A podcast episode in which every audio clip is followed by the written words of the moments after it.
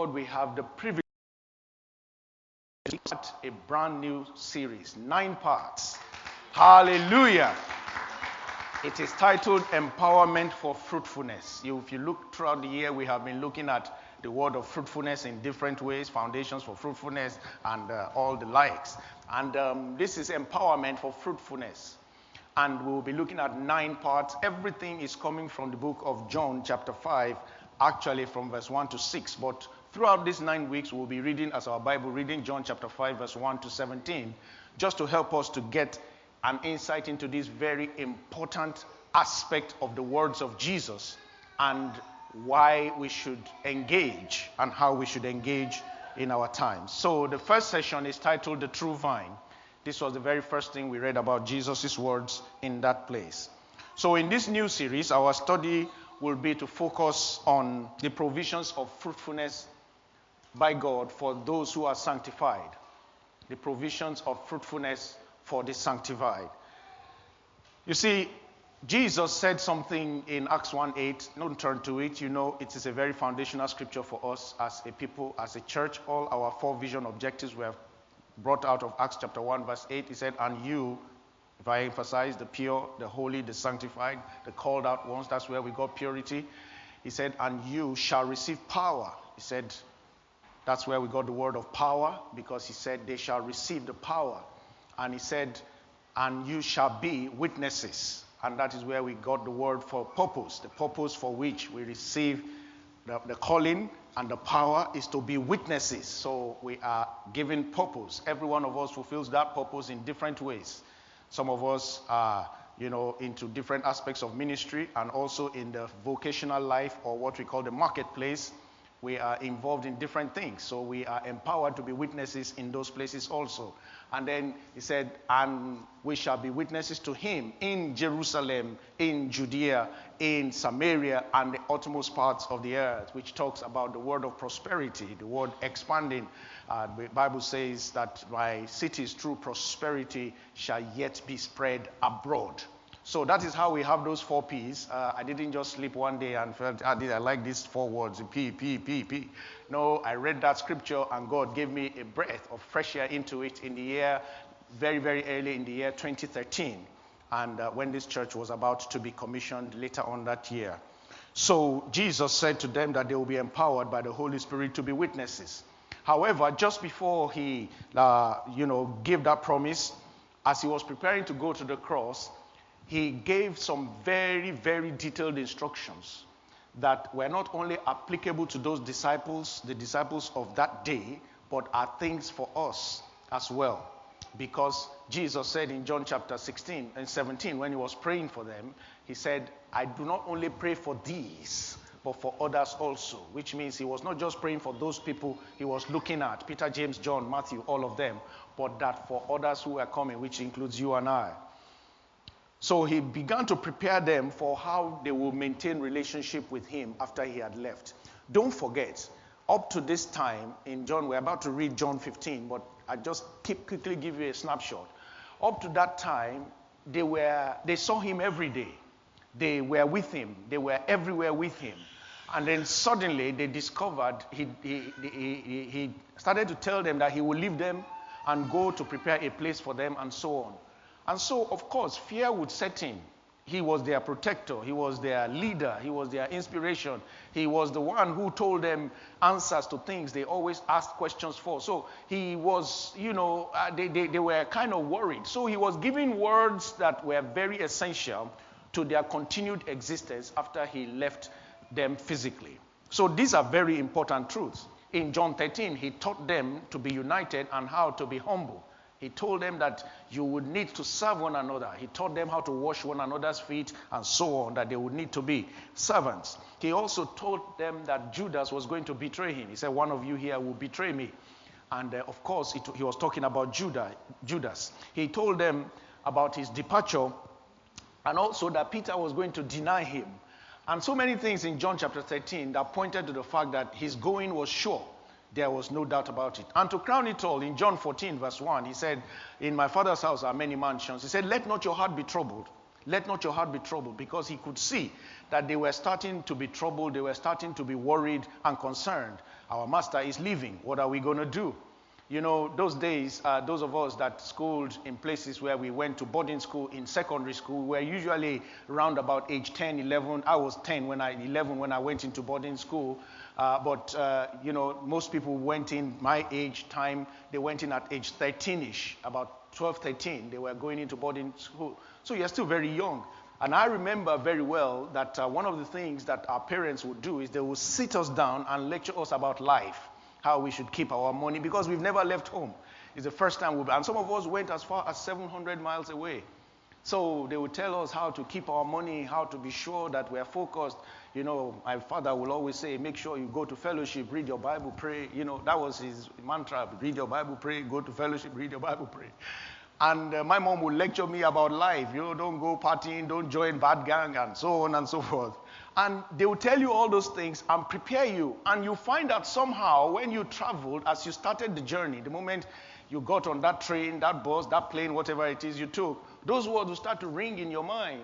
And then when you go for those 90 days for the term, it guides you.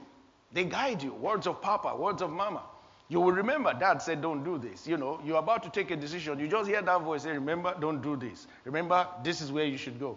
And this is exactly what Jesus was doing, telling these disciples of his that they should be prepared, that there would be perilous times, there would be trouble, there would be persecutions. He said, But let not your heart be troubled. Tell neighbor for me, let not your heart be troubled. Because Jesus is still saying the same thing today. Today, today, there is still things trying to trouble the people of God, the heart of the people of God. There are cares, anxieties, fears, concerns, worries.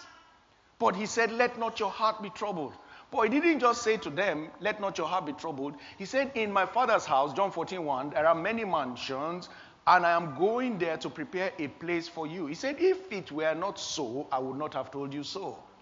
So keep in your view every time the fact that one day you will leave this earth. But as he went on speaking to them in John 16, verse 33, he said to them, In this world there will be tribulations, but do what? Be of good cheer, for I have overcome. So he gave them the blueprint of the fact that they must keep the heavenly mansions in view every time, but also be confident that he will continue to give them victory through the challenges here. And so believers must understand this because it helps us to run our race much more effectively. And then in John chapter 15, he now began to tell them something about his person. This is very, very vital. And I'm going to read the first five verses very quickly. We have read John 15, verse 1 to 17 for this service. Uh, Pastor Lola led us earlier on if you are just joining online or you're just coming. But we'll read the first five verses now, and I want to just concentrate really on verse 1 today. In John 15, verse 1, he said, I am the true vine, and my Father is the vine dresser. Some translation says, My father is the husbandman. So the one who owns the vine. I am the true vine, but my father basically owns the vine. He said, Every branch in me, verse 2, that does not bear fruit, he takes away, and every branch that bears fruit, he prunes that it may bear more fruit. We'll be dealing with that next week, as the topic for next week is living branches. And then we'll be looking at how, what Jesus meant here and how the vine dresser does that. And then in verse 3, which we'll deal with in two weeks' time by the grace of God, he said, You are already clean because of the word which I have spoken to you. So we'll look at the word that sanctifies. And in verse 4, he said, Abide in me and I in you, as the branch cannot. Somebody said the branch cannot. It didn't say may not. The branch cannot bear fruit of itself unless Somebody say, unless. So these are strong words used by Jesus Christ. These are not optional. And we are, we are coming into, we are in a generation now that is raising all kinds of brands of Christianity that is speaking and dumbing down some of these very vital truths. The branch cannot bear fruit of itself unless it abides in the vine. Neither can you unless you do what? You abide in me. So the emphasis there is about him being the true vine And then verse 5. Let's read verse 5 together. Again, one of the things we'll do in this series, but let's read it together. He said, I am the vine, you are the branches. He who abides in me and I in him bears much fruit. For without me, you can do nothing. I would like us to remember throughout this series four things. Somebody say divine, the vine dresser, the branches, and the fruit. These four things will be we'll be talking about them, and as we move from which one to which one, you need to be shifting your mind to know we are the branches, settled. But we must always remember Jesus said, I am the true vine. So when we talk about the vine, we talk about Jesus Christ and everything he represents. Then the vine dresser, God the Father himself, because he said, My Father is the vine dresser. He said, Any branch in me that bears fruit, my Father will prune it so that it bears more fruit. So there is also the fruit. So we will be talking about this interchangeably. So this series titled Empowerment for Fruitfulness is really for us to understand some very deep truths that Jesus shared with his disciples in John chapter 15 from verse 1 right down to verse 17 that we'll be, that we'll be reading.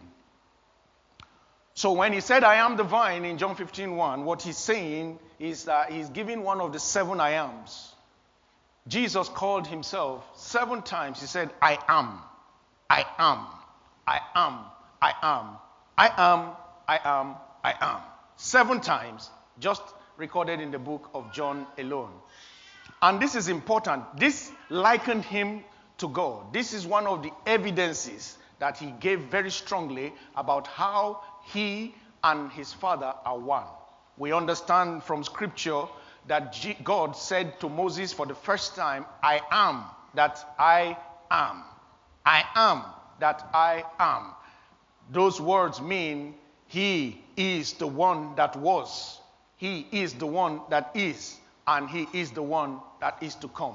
The same characteristics of God is found in Jesus.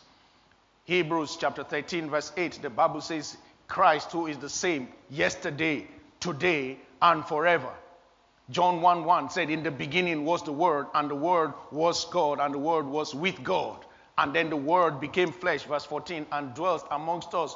So the Word is not 6,000 years old, He is not 3,000 years old.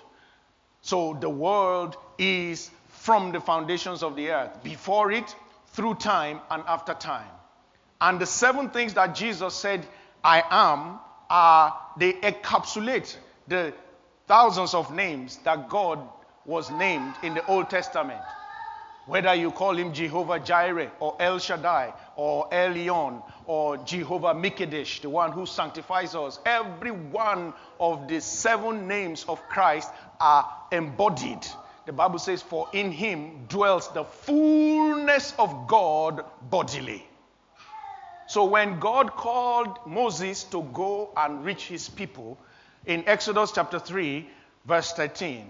This is when Moses was wondering what he would say to the people when he gets to see them. Exodus chapter 3, verse 13.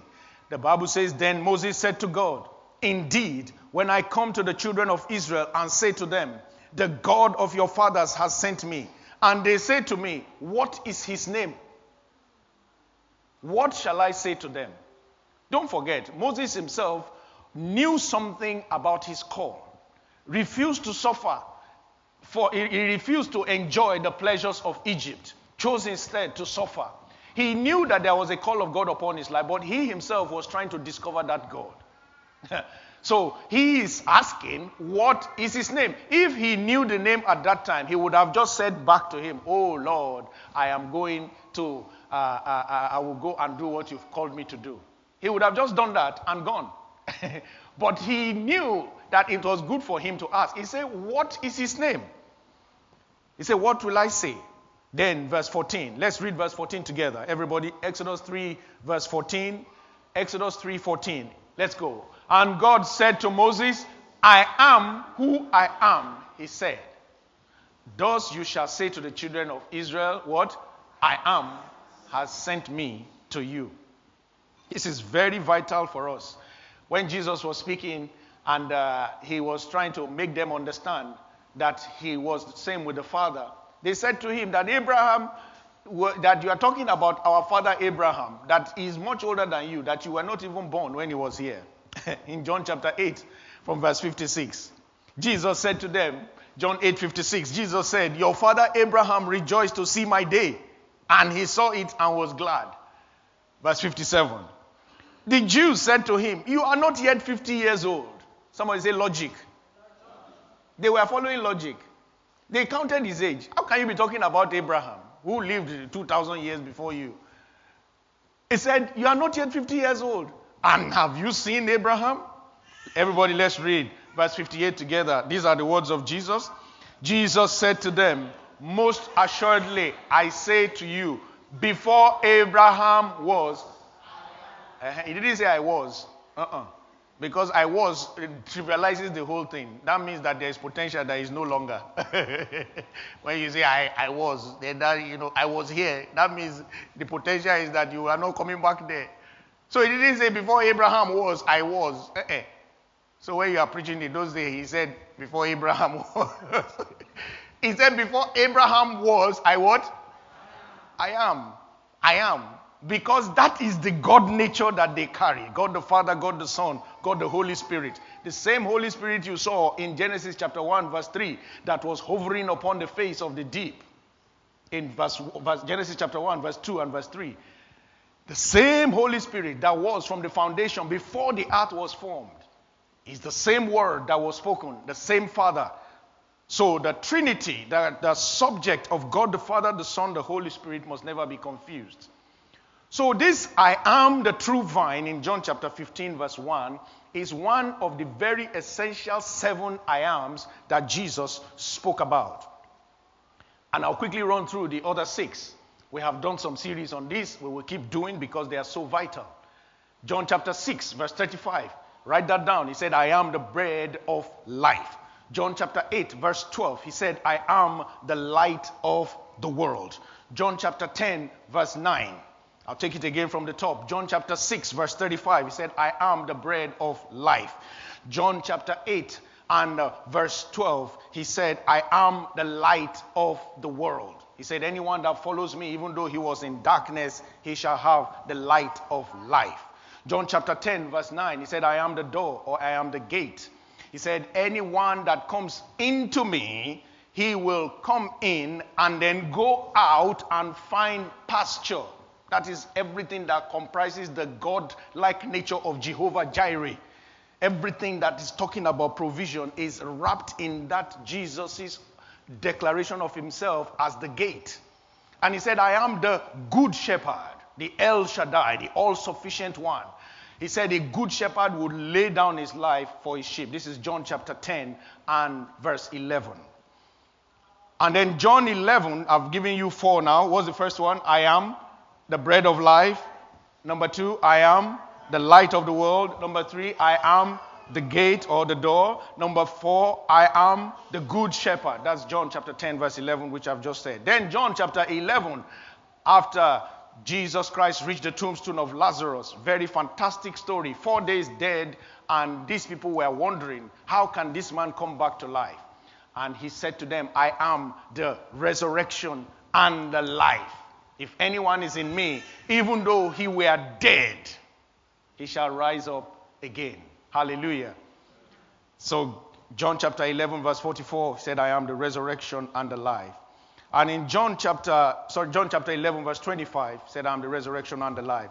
In John chapter 14, John chapter 14, verse 6, you should know that one by now. He said, I am the way, the truth, and the life. No one comes to the Father except through me. Now, if you look at these six I ams, before he said, I am the true vine, if you look at these six I ams very well, he was preparing them for what he was about to, score, to, re, to reveal to them in John chapter 15.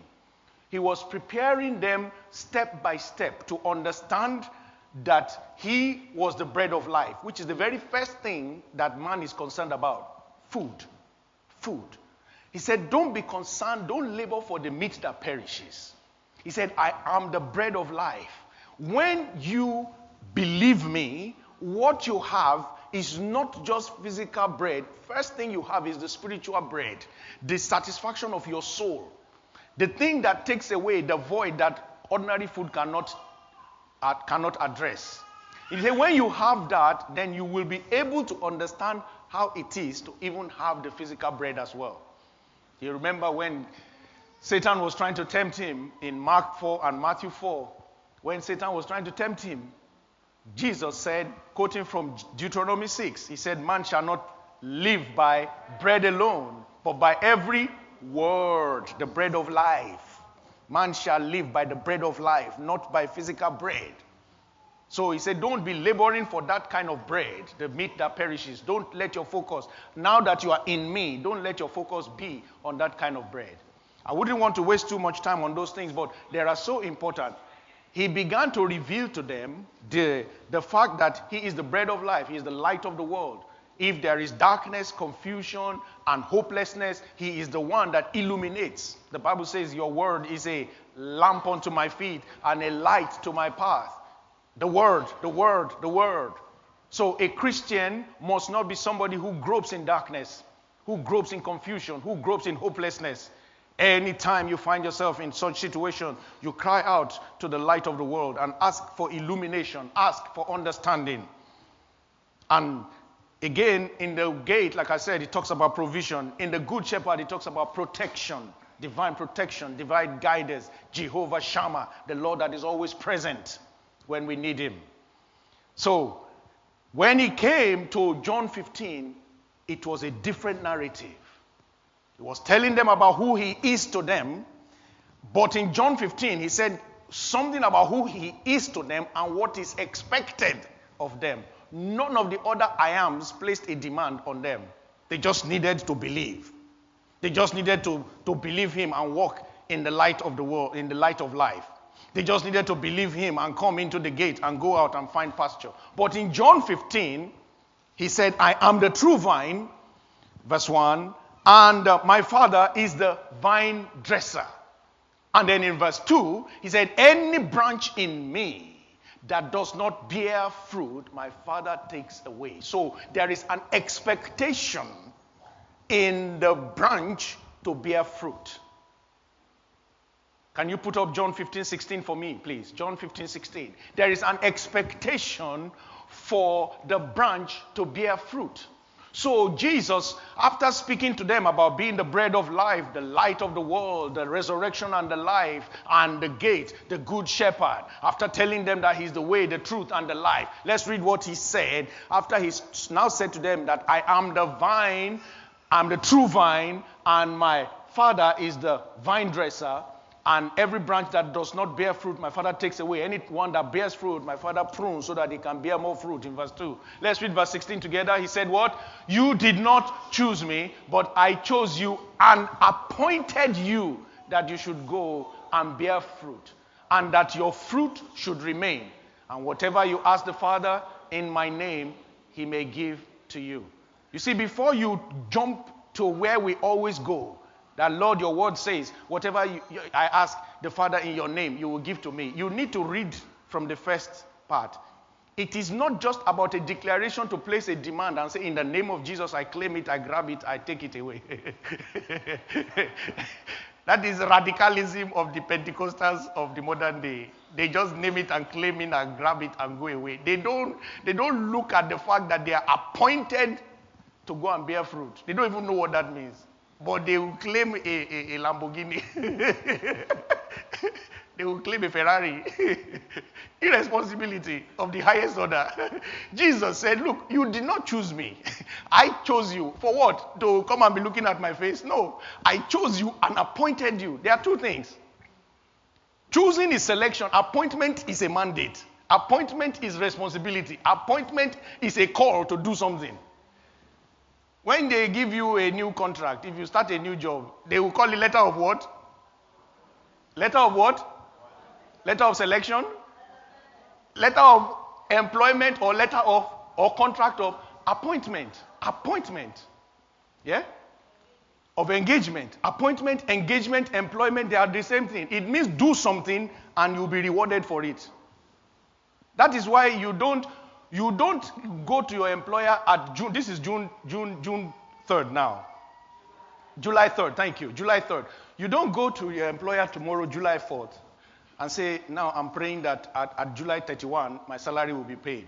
You, do you do that? You say, I claim my salary in July 31. Now, in the name of Jesus, I'm claiming my salary. No, no, no, no. You just get on with the job. that thing that was written in your letter of appointment, go and be doing it. When it reaches July 31, something enters your account because you are doing what was in the appointment. If you don't do it, they will say, Can we have a word? we need to have a word. We have noticed for the past eight weeks that. Let's have a chat. That's the word. Let's have a quick chat. so, believers must understand it is not a legalistic thing to say that we are called to work. We are called to serve. He said, I appointed you to go and bear fruit. When we get to the part of the series where we will look at bearing fruit, we will understand the different types of fruit that Jesus himself talked about that we should be bearing. But the truth is, he said, I am the true vine. You see, this word vine, when I was young, I thought a vine was a very big, strong tree. That's how I used to picture it until I did some research and I found that a vine was a very, very woody, climby tree. This kind of, you know, what we call creeping plants. It is. That bears grapes, very, very thin stem, but has his way of navigating around objects and, you know, climb, winds itself around trees, can climb walls and so on. That's what a vine is. He said, I am the true one, the one that can reach anywhere, any demographic, any kind of person, Jews, Gentiles. I am not rigid in one direction. I can reach anyone, anywhere who needs me to be a branch. So it, he is a true vine, the one that is given for all. He said, I am the true vine, and my father is the vine dresser. So when we look at this, Jesus calls himself the true vine and the father the vine dresser.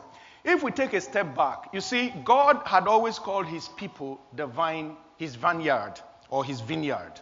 His people, Israel as a nation, in the Old Testament, several references, prophets like uh, Ezekiel, Isaiah, they all talked about God's vine or vineyard, talking about the nation of Israel. The eternal redemption of mankind could not be carried out. Israel was a type of Christ coming uh, to be the, the symbol of the kingdom of God, rather. Israel was a type of the symbol of the kingdom of God that was like a standard in the Old Testament. But as Israel, the nation, continued to go a and continued to reject Christ, it became obvious that they could not be the eternal solution for the atonement of mankind. Isaiah said in Isaiah chapter 5, verse 7, he said, For the vineyard of the Lord of hosts is the house of Israel, and the men of Judah are his pleasant plan. He looked for justice. Behold, oppression. He said, He looked for righteousness, but behold, what? A cry for help. They never measured up. He looked, he said, This is the vineyard of the Lord of hosts. Is the house of Israel. The men of Judah, they are a pleasant plant. But he looked for justice in them. He never found it. He looked for righteousness in them. He never found it. No wonder when Jesus came, he prophesied, the psalmist prophesied about him. He said, Oh, your throne, oh God, is forever. The scepter of your kingdom is the right scepter. You love righteousness and hate wickedness or injustice. That is the true vine. The Christ that we serve is the true vine. And every one of us who is born again, who has accepted Him, must understand that we are branches of this true vine. In Psalm chapter 80, verse 7, he said, Restore when the people saw that God was deserting them. Restore to us, O God of hosts, cause your face to shine, and we shall be saved. Verse 8, You have brought a vine out of where? Egypt. You have cast out the nations and planted it. You prepared, verse 9, room for it and caused it to take deep root, and it filled the land. You have done what you should do, what you should have done for this vine. And God was not pleased with them because they went, as I said, a whoring. But look at their prayer in verse 14. They said, Return, we beseech you, O God of hosts, verse 14, uh, Psalm 80, verse 14. We beseech you, O God of hosts, look down from heaven and see and visit this vine. Verse 15. And the vineyard which your right hand has planted, and the branch that you made strong for yourself. Look at it. Verse 16. He said, It burned with fire. It is cut down. They perish at the rebuke of your countenance. That was the end of that mandate on Israel being the vineyard of God. Just like Jesus said in John 15, verse 2. He said, Any branch in me that does not bear fruit, my Father will do what? Take it down and burn it. He said, Look, our vineyard is burnt with fire. And that was the pointing to the coming of the true vine. That an end has come to that old dispensation that could not fulfill all righteousness. And the true vine was now going to be the symbol and the hope for mankind. So when Jesus came and said, I am, he didn't just say, I am the vine. He said, I am what? The true vine. Everywhere in the Bible, even right up to Hebrews, makes us to understand that he is the perfect high priest. He was not in the order of all the priests, like Eli and all the priests that were in the Old Testament. No, he was a priest after the order of Melchizedek, the perfect one. So every one of us must. So, because when we come and say, Oh, Jesus said, I'm the true vine, we are the branches, we need to understand what are we connected to? Who are we connected to? Who is this branch? Who is this vine? Who is this true vine? And how are we branches of Him? Why do we need to understand Jesus Christ in all these declarations of who He is?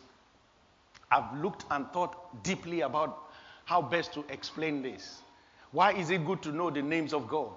Why is it good to know, particularly, the seven I ams that Jesus referred to himself as? What benefit is that?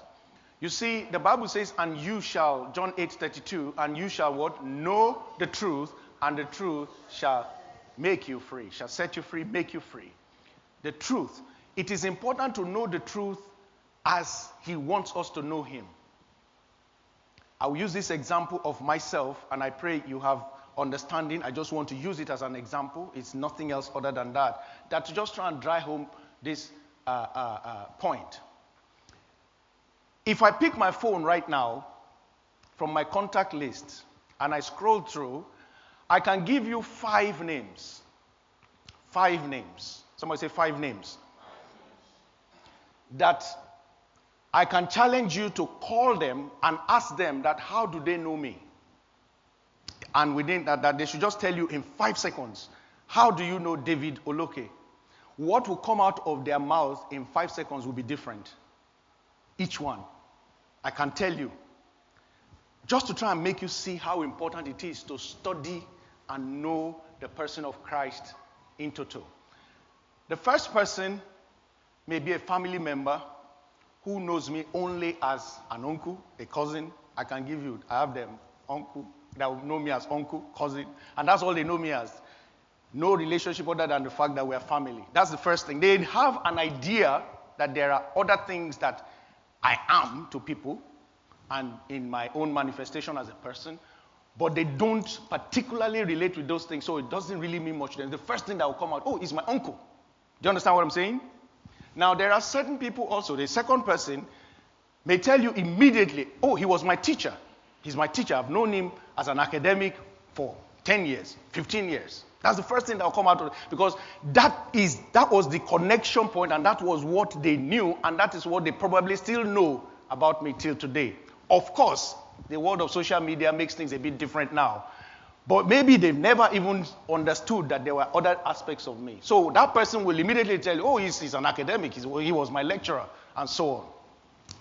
A third person will tell you, oh, I know him as my consultant. He did this project, or we work together, or this is what he does. And they don't know any other thing. All they know is that I'm a consulting engineer and I've worked with them for 10 years, 15 years, 12 years, whatever. That's the first thing that will come out of their mouth. That is the, the, the, the um, third person. Now, if you call a fourth person, that person has a relationship with me, usually like one of you here All they know is what they see me do here on a Sunday, and the relationship in the week is that of a pastor, that of somebody who relates from that perspective.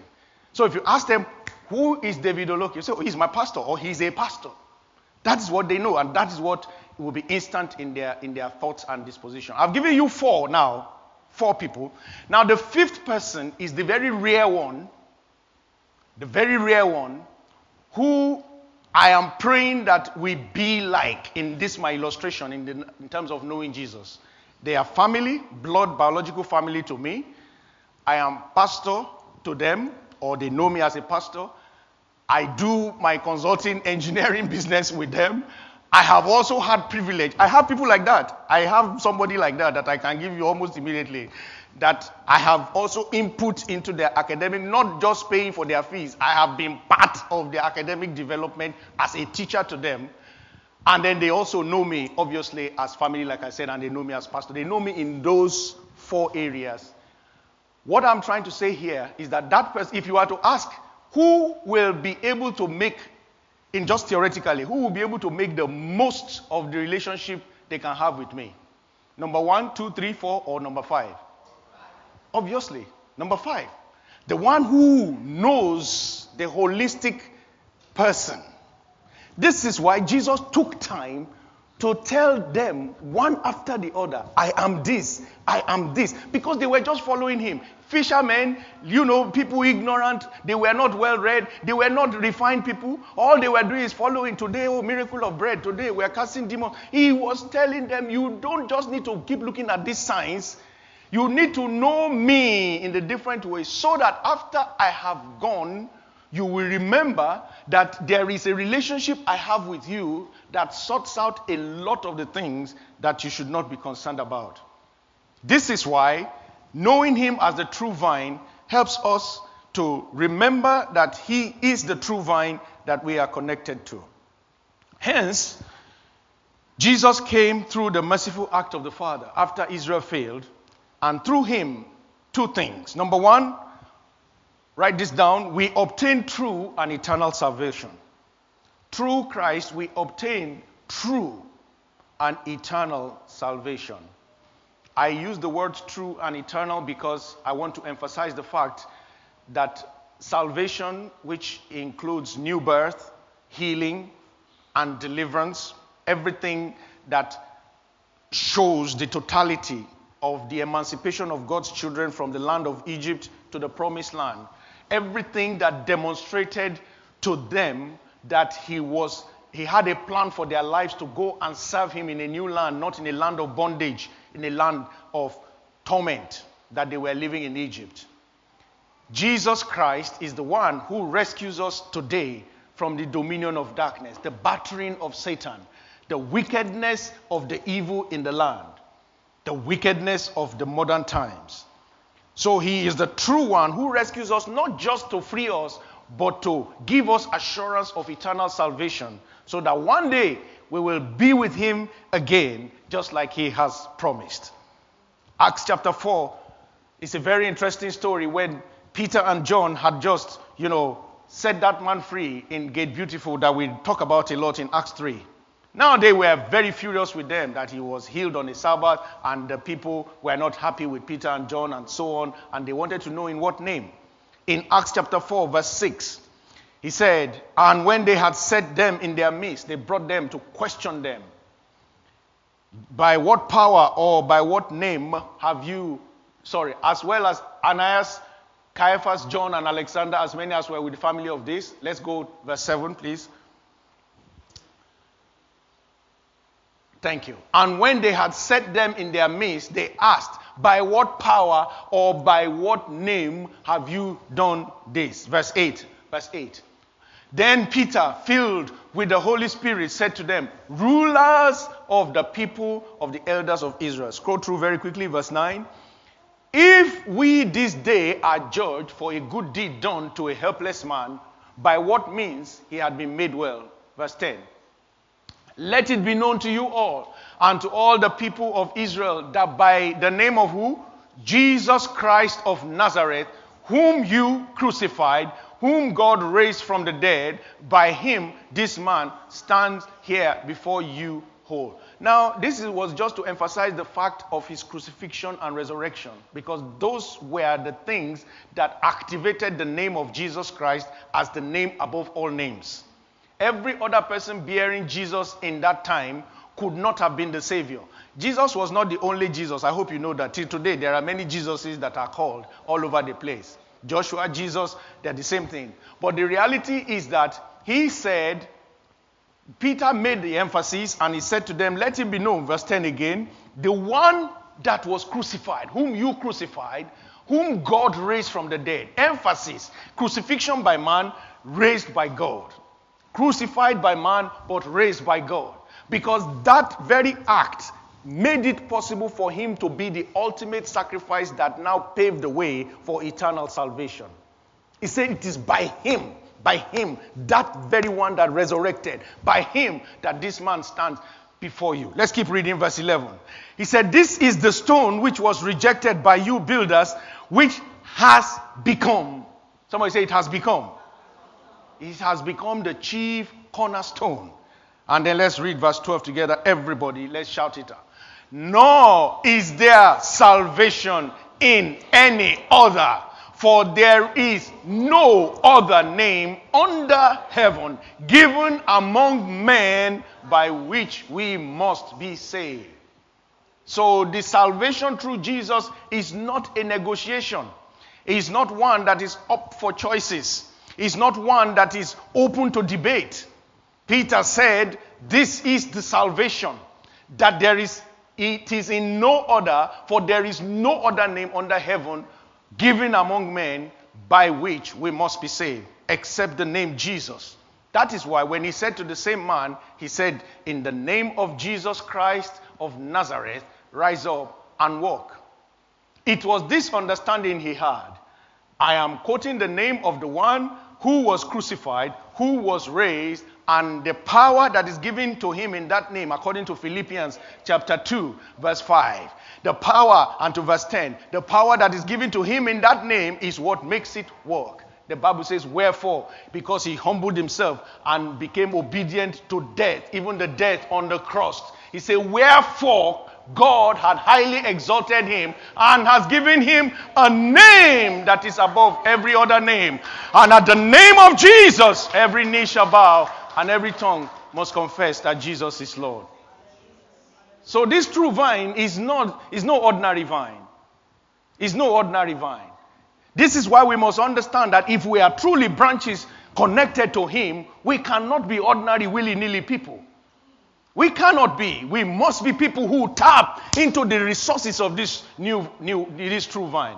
We must be people who anchor ourselves continually to ensure that we are bearing fruit and bearing the right fruit. Friends, we are in a world that is very, very open to a lot of harshness like never before. This is not to scare among, God forbid. But we have to face the realities. I'm 53 years old in two weeks' time by the grace of God. God's sparing my life. I can tell you in five decades, yes, let's thank God. God is faithful. I know I look 35, but that is my real age. Hallelujah. In five decades of life, I have heard things are tough. Things are tough. My grandfather said things are tough. Things are really tough. My father said things are tough. Things are really tough.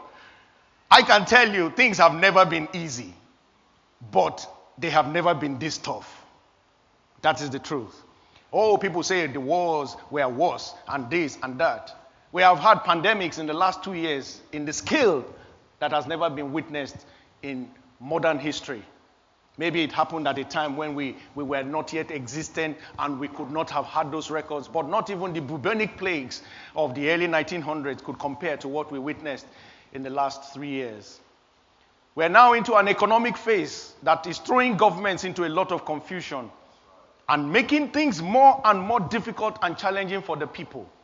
Every believer must understand that the, the stronghold attempt of Egypt that was keeping people, trying to keep people in bondage, keep people in labor, keep people in pain, Keep people pursued, even after they have been delivered from Egypt. Keep them pursued to the Red Sea. Try to consume them. is still the same spirit that is at work today.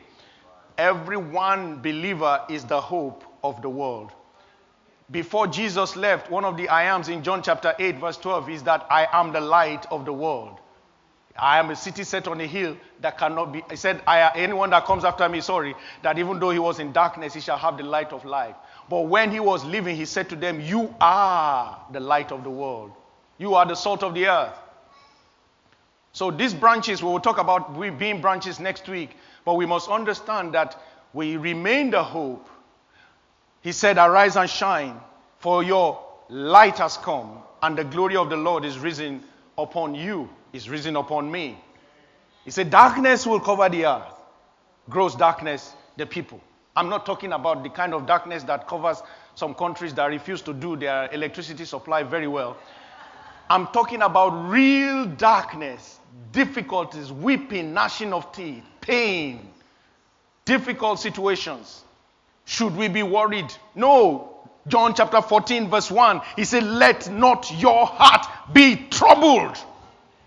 We should not be worried. We should just remember that we are branches connected to the true vine the one that was unstoppable when he was here on the face of the earth with us. So we obtain true and eternal salvation through him.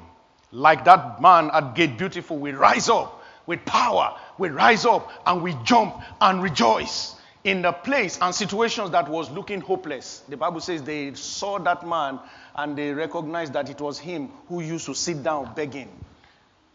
God will continue to change and change and change and transform your stories. In the name of Jesus. Number two, the very life of God flows to us as the branches. Jesus was given as the true vine so that we can connect to the very life of God that flows from Him to us. Colossians chapter 2, verse 6. He said, As you therefore have received Christ Jesus the Lord, so walk in him. As you therefore have received Jesus Christ the Lord, so walk in him. Number seven, rooted and built up in him and established in the faith as you have been taught, abounding in it with thanksgiving. Verse 8. He said, Beware. I want to make some emphasis on verse 8, please. Beware lest anyone, in fact, let's read it together. Everybody, let's go. Beware lest anyone cheat you through philosophy and empty deceit according to the tradition of men, according to the basic principles of the world, and not according to Christ.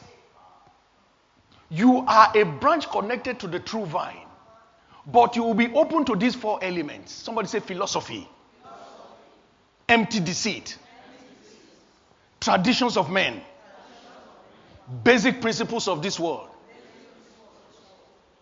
Another name for them is Scientologists. They will tell you all you need is science, basic principles. You jump up, you come down. Law of gravity. That's all you need to know. And it's true. When you two you jump up, you come down. You say that's very true, you know. you say it's real. They are called the basic principles of this world. Somebody say philosophy. philosophy. Say empty deceit. These are the people who will put on a form of godliness, but they deny the power thereof. They do fake miracles and stage things. They say in the name of Jesus. They look like it. They look like church, but it is empty deceit. They collect your money in the name of making miracles happen. It's empty deceit. They manipulate people, take their wives, take their husbands, because it happens both cases. I've seen where they've taken somebody's husband as well. they take their wives, take their husbands, abuse their children, manipulating them, empty deceit. He said, Beware, you are a branch connected to the true vine. You should not fall for those things. You and I have a responsibility to remain connected to the true vine because philosophy will continue to grow. I have a doctorate of philosophy, and I have colleagues here who we've worked together. They also have their doctorate, and some that are in other places. Many people have doctors of philosophy. We all know what it is. Philosophy is a horizontal process.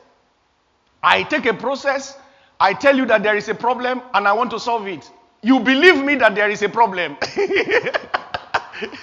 as long as I can convince you that there is a problem, I have created a thesis for myself.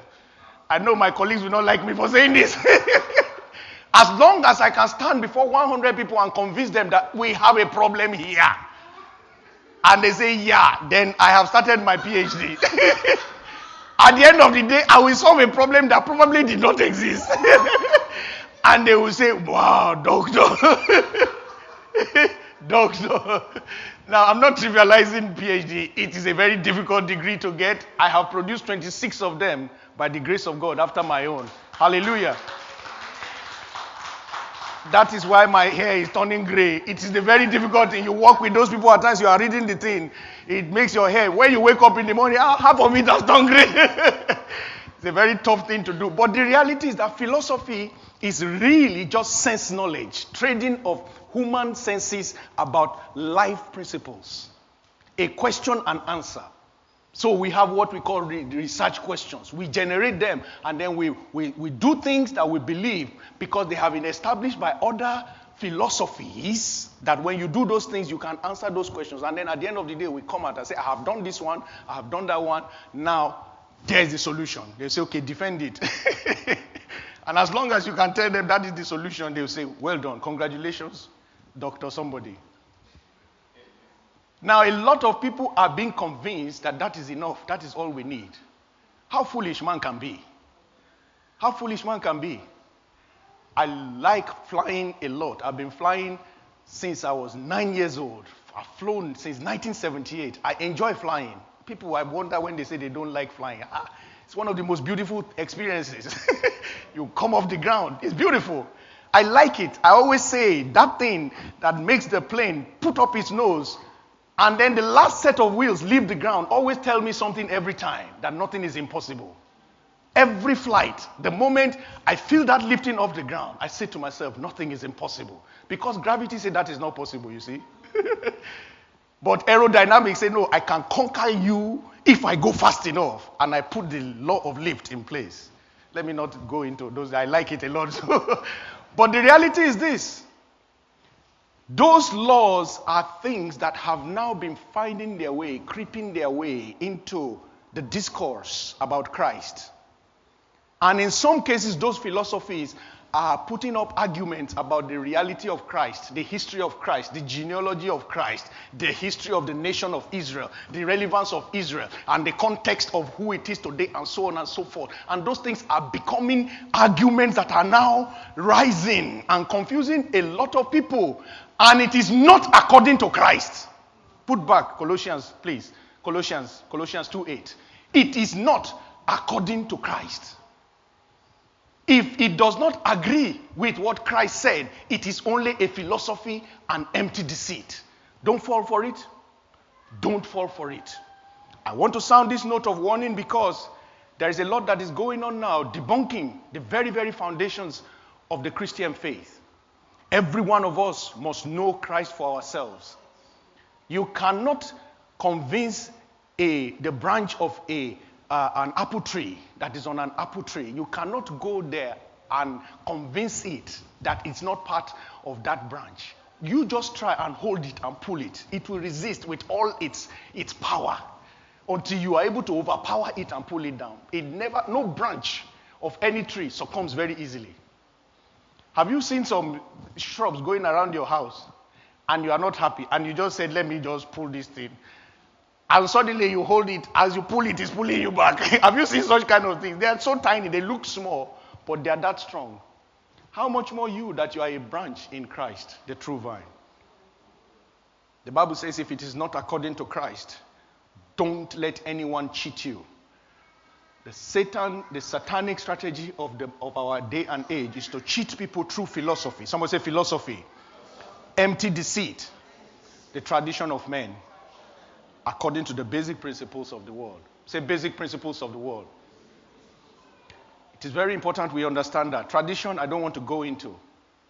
Traditions of men have caused confusion long enough that we should understand where to separate tradition. Now, we cannot, we live by tradition. We live in cultures. But we must understand where the Word of God is supreme over tradition. We must understand it and put it in place every time. So we must not be deceived. We must not be deceived. Mammon is another source of deceit. Money. Somebody say money. Matthew chapter 6, verse 24. Jesus says, No one can serve two masters, for either he will hate the one and love the other. Matthew 6, 24. Or else he will be loyal to the one and despise the other. You cannot, cannot, you cannot serve God and mammon. Mammon has crept into the church today, and the body of Christ must fight it. Does it mean we should reject money? There are two extremes of the operations of mammon since I have lived through life studying church and looked at church history as well. It's either a total rejection of money to impoverish the church so that it cannot do anything. It becomes a pauper. You hear phrases like as poor as what? Church rat. It came from that kind of tradition where the church is always begging and hungry and always looking in shambles. That is not of God. That is a demonic thing. But then there is the other extreme whereby mammon now governs the church rather than Christ. Money drives. People are anointed into offices and given titles in church because of the kind of money they bring in. Do you understand that kind of thing? That is an operation of mammon. Pastors can no longer preach messages freely because there are certain members that are untouchables. Somebody say untouchables. Because if they threaten that they will leave, the pastor will, the, the church will fold up. so the pastor wants to say something. He say, and the Bible says, ah, eh, eh, oh, okay, when he sees the, let, let, let's go to the next point. You know that man, there was a man in my country, they asked him for a website. He said it is www. that, that's it. Some years back, he didn't know the website, and they put him on the spotlight. They say, where is the website of this organization? He said, I know it. They say, okay, tell us. He said it is www. He didn't even put the third one. He said it is www. dot. yeah, that's that's it. that's it. Nothing more to say. So they turn preachers into that. He's saying something, but then he sees a brother, and that brother looks at, if you say it, I know I'm sleeping. I know I'm sleeping with the, the deacon, somebody's wife. But if you say anything like that, you'll see. Then the pastor will say, yeah, because the man is putting some money in the offering plate that is helping the church to grow. May God deliver the body of Christ from that spirit in the name of Jesus. May such people continually be put to shame because they are trying to make a ridicule of the body of Christ. Some of those pastors, it is out of ignorance. I'm not saying it to mock them. Some of them is out of ignorance. They find themselves in such situations. They are not being greedy. It's just because they cannot see the way out that so those people have such a stronghold. So they are controlled. It is the spirit of mammon. And may god deliver such great men and women of god that truly mean to do well in the name of jesus. So we must not be deceived by the emptiness in mammon my prayer for every pastor under the sound of my voice and every pastor that is on this planet doing this work sincerely is that as God told Pete, as Paul said by the inspiration of the Holy Spirit in Acts chapter 20, verse 32, that God empowered his hands and he was able to meet all his needs and the needs of those around him. I pray that it shall be the portion of everyone truly called of God into the mission field in Jesus' name. And that does not only refer to pastors, it also refers to everyone who is serving. God will empower your hands. I say, God will empower your hands for the work in the name of Jesus. The second thing is that we must not allow to be deceived by drunkenness, worldly pleasures, and frivolities. Ephesians 5:18 says, "Do not be drunk with wine. Do not be drunk with wine, in which is dissipation." The word dissipation there means orgies. It means that you get involved into things that you do uncontrollably. You lose self-control as being influenced by the spirit in wine. He said, "Do not be drunk with wine." but in which dissipation? There is dissipation. Everyone must understand that it is the Spirit of God that will help us to be rooted and connected to the true vine. We should not allow ourselves to be carried away. Many people are looking for pleasure today in the wrong places, in the wrong things, looking for excitement, looking for the highs. But in Christ, the branch, we have everything. I say we have everything. Because Romans 14 17 says, This kingdom is not in meat and drink, it's not in drinking wine, it's not in making those things that will want to give you a high. He said, But it is in righteousness and peace and joy in the Holy Spirit. That is why he said, Be filled with the Spirit. Hallelujah. I conclude with these words. I mean, we can go on to look at things that are trying to take the place of the true vine today.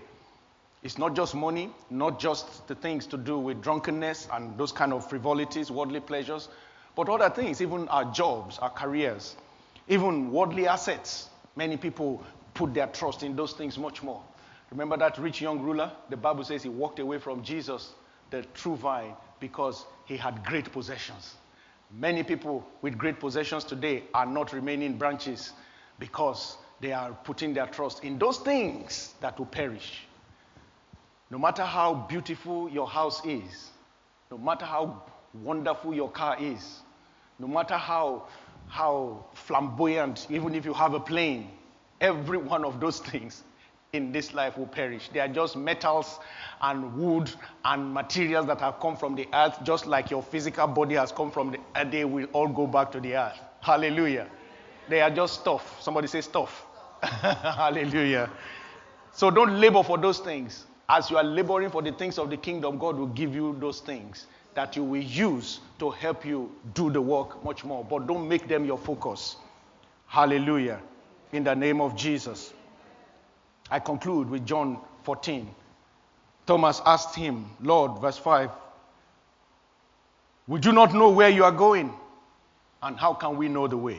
Everybody, verse 6. We have quoted it before. Let's read it again. Jesus said to him, I am the way, the truth, and the life. No one comes to the Father except through me. This is all we need to be reminding ourselves. Friends,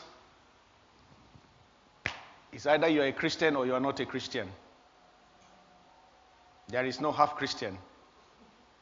It's either you're a child of God bound for heaven, ready for the rapture, or you are somebody who is just guessing. It makes a lot of sense to be sure, to be ready. I want to live as long as God gives me life to live in this earth. But I don't want to take it for granted. He can call me home anytime. In fact, the fact that the only fact I think of the loved ones on earth that would share some momentary pain is the only thing that kind of gives me that push. I've seen heaven since I was five years old. I've seen an indication of heaven since I was five years old. And I knew very clearly that there is no place that can ever be compared to it. Let us do everything we can to treasure the true vine that we have. Next week, when we deal with being the branches, we will talk more on these things. But the reality is, we cannot be effective branches if we don't understand the place of the true vine. The true vine left for us a symbol of something we need to be doing to remind ourselves of Him he said we should do it often. The Bible says on the night he was betrayed, he took the bread and he lifted up the cup and he said, This is my body broken for you. And this is the cup of the new covenant. He said, Drink ye all of it. And then do it always. Eat of it and drink of it always in remembrance of me. So, the, what we do every first Sunday and third Sunday of the month in this church as a body, you can do anytime in your own houses and homes, is to keep reminding us that this is why he came. This is why he came. And so today we will break.